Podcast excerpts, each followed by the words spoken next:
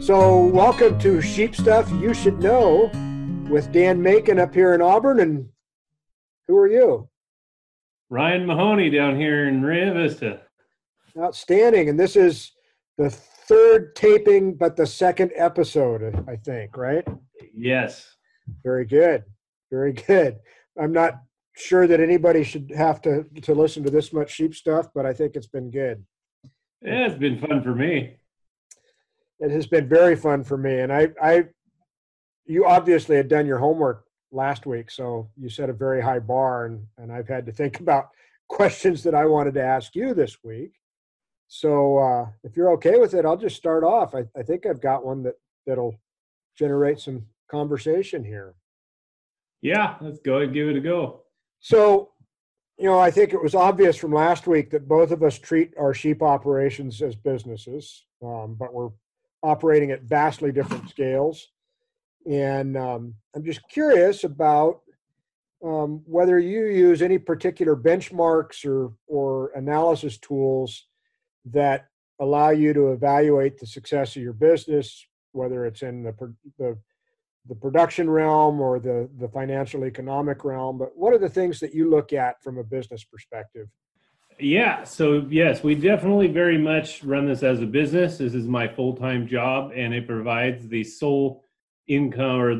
My wife's also a teacher, but she just went back to teaching this last year. So up until she went back, this was a sole income for our family. So we don't do anything outside of the ranch. So it is very much a business, and we take that approach. I think just to say right off the top, I think one of the common misconceptions by a lot of people about agribusiness or agriculture in general, that if you're doing it for a profit, you don't care about what you're doing.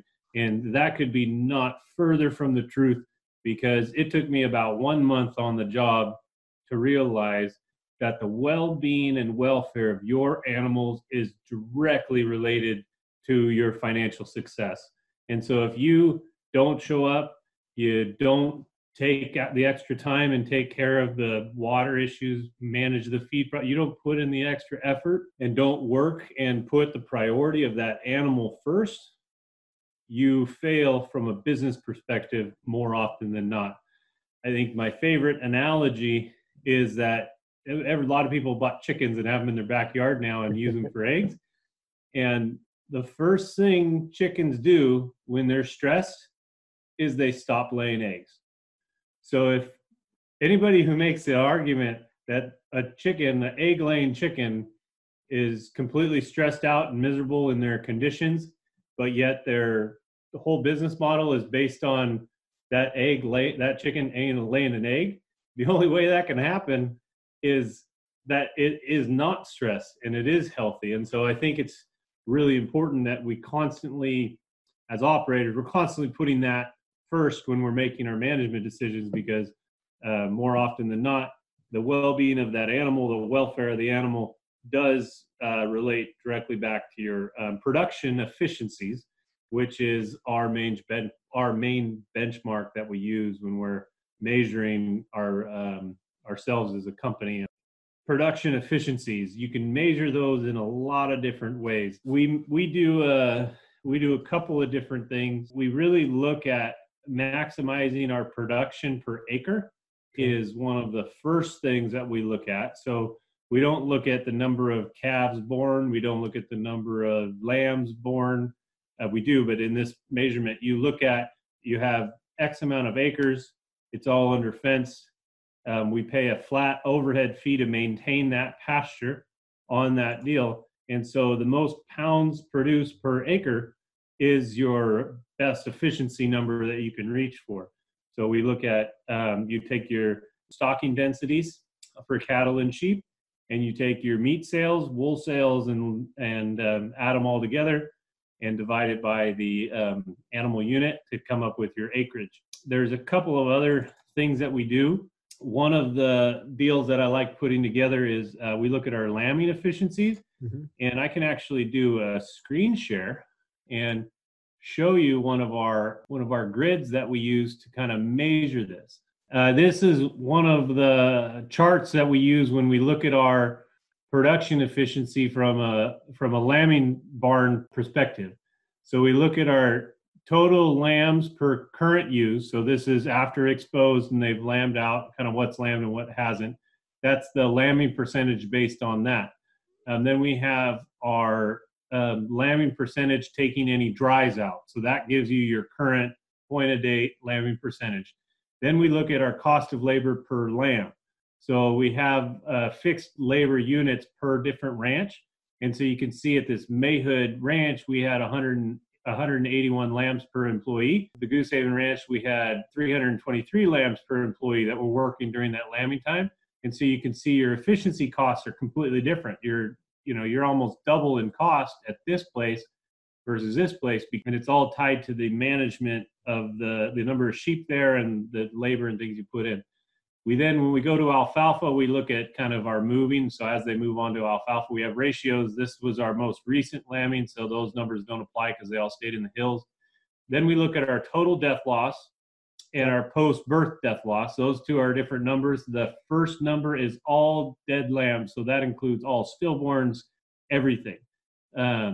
This post-birth is lambs after 24 hours. So if they make it the first 24 hours, then they are go into this category. If they die 24 hours or sooner, then they are down here. Then we look at the total number of heavy ewes per jug. That's a small corral that we put in. Okay. So we'll put them, we look at that number to try to keep that ratio balanced as far as how many sheep are running through the system. Average number of lambs per day. Real lambing percentage doesn't really count. Well, that counts down here on this. It doesn't count on a per bar, but that is total number of lambs born per ewes exposed to a ram. So okay. That's going back 5 months and looking at that number of ewes you started with and that. So that gives you all the lambing percentages that you have. And then this is our alfalfa pounds that we've fed per ewe. So one fun thing to look at is, so you go up here and you say, gosh, we put twice as much labor into these Goosehaven ewes than these Mayhood ewes. But then you go down here and you put 3 times the amount of alfalfa feed into them versus here. So when you actually back off cost and cost out and what it actually looks like, you got to factor all those costs in. So sure. I feel that it's always important to look at a variety of numbers, never just one, but we do that. And if you want to go back, you can look at some of the other. This was our last fall, 2019 October lambing. This would be 2018 lambing. Okay. And you can see some of those numbers and how they change or move around or things. I didn't put the death loss in here yet, so that's why it's zero. It's not like we had zero. But anyway, that shows you kind of difference. And then we track back year over year. So then this is the previous, this would be 17 and this would be 16. So anyway, that's kind of one of the numbers that we looked at. So that's one measurement on the sheep side that we look at, but really it's about measuring the maximum production you can get over a fixed overhead. We do something similar on a much smaller scale, obviously, but we track our variable costs and then our overhead costs as well. So we do something very similar in terms of trying to look at what our gross margin is, which would be our total production minus our variable costs. So things like feed costs or vet costs that go up and down by the number of sheep that we're running. We also look at some of those lambing numbers like you do. I think I'll adjust that a bit because I think I like the level of detail that you're looking at in terms of labor. You know, we're a very different setup in terms of our lamb management, and we pasture lamb. We don't have any barn to bring sheep into, and so we really focus on maternal characteristics in our ewes. And one of the things I realized this year that I want to track a little more carefully going forward is that the ewes that give birth on their own and can count at least to 2 cost us a lot less than the ewes that need our help or that can't figure out that they have 2 lambs. And I think if we just look at the time involved in a good maternal ewe versus one that's clueless, our own labor would really be starkly different in that regard. So I think adding the labor in like you've done is a really important benchmark for us to think about too. Are there some other benchmarks that you look at in terms of forage harvested or productivity of particular ranches? Not yet. We're in the process of developing that. all these things take a lot of man hours and times, and labor has been an increasing pressure on agriculture production. Sheep, and you see it in all, most of the traditional commodities, sheep, beef, corn, wheat, all those kind of deals, because those prices aren't set in California. They're right. Set in Nebraska, you know, for cattle, or Iowa for corn, or Colorado for sheep. So you're not able to really price in the labor increases that are put on you by the regulatory pressures of the state you work in. And so like in California, we're looking at a 30 to 40% higher production labor costs than almost every other state in the nation, the next closest state in the nation. There are states that are half of what California is. And so in those states, you know, when you have a farmer negotiating a cash trade that commands enough volume to influence the market, that price is going to get set there based on their margins, not on California margins. And might get some kickback from some of the other commodity groups, but like almonds or wine grapes, you can make an argument that those are a little more, they have labor cost issues, mm-hmm. but they're able to put more industry production value pressure on the buyers to price in some of those increases. Rice is a good example too, where I think it's 95% of the sushi rice in the United States is grown in the northern Sacramento, you know, north of Sacramento. So those farmers, they have those increased costs, which squeeze their bottom lines, but they as a conglomerate are able to kind of price that in because everybody's in the same boat. You look at beef cattle, you got, you know, 5-10% of the cattle in California, and you got 40% sitting in Nebraska. Well, those Nebraska boys are going to set the price, and they're not going to push as hard as, you know, this little percentage sitting out in California. And I think sheep kind of are in the same boat with the amount of sheep that go through Colorado and the Midwest system. But sheep is kind of a unique market in its own right. And so it's not quite as bad as say corn or wheat or some of those real traditional commodities. Well, that actually kind of brings me to another question that I was thinking about this last week. You know, we talked a lot last week about the diversity of breeds and of products and of production systems in our industry. And you touched on it just now. Is diversity in the sheep industry a weakness or a strength? And are there other industries that we might be able to learn from in terms of that diversity? Yeah, that's one of my favorite topics. I appreciate you bringing that up. I think we do a really good job criticizing ourselves and our neighbors in the industry and not realizing the strength we have in the diversity that exists. We're able to sell into so many different markets. You look at market research and modern market research, say the last 10, 20 years, and the number one theme that always comes back is diversity of markets. You have this huge buying group in the millennials. I was born in 84, so I'm a millennial, just barely. But they like diversity of choices. They like diversity of products. You have a huge, you know, you obviously have your non-meat channel. So you have your vegans, you have your plant-based proteins, you have all these things. But these companies and groups are able to carve out their marketing niches because there's such a diversity of demand, because you'll see that growing. And then just down the street in San Francisco, you'll see this niche butcher shop open up selling prime, you know, traditional USDA prime beef and Wagyu and lamb and all of these proteins all right there. And down the street, it's this vegan shop. And the guy, consumers walking down the street, they're different people going into different shops, but you have solid markets for both of them. So I think it's really important to kind of embrace that diversity, because the diversity comes from the diverse environment that we have. Right. And you're not going to change the environment. In the large scale commercial market, there's certainly some issues with inconsistency of carcass sizes and things like that. But that's more from a production efficiency standpoint, I think, when you're looking at a processor having to run their chains and their everything's kind of set and automated as far as, you know, they got guys doing the work, but it's automated as far as, you know, these roughly this weight range of animals going to be coming through and getting work and broken down and put into these size boxes. Well, if you have a big variety in size of lamb chop going into these boxes, you end up with 10 too small and 10 too big and nothing just right. And so there's some issues there But with a lot of the modern technology, especially the stuff implemented in that newest plant in Dixon, is that really is not too big of a hurdle, I don't think.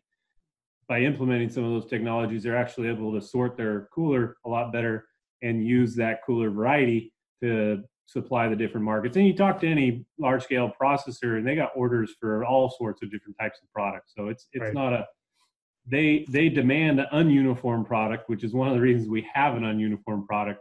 And it's not because they want a variety of bad lamb and good lamb. It's they want a lot of good lamb that can service as many types of markets as possible. So I think diversity is a great thing. I think it's something we need to embrace.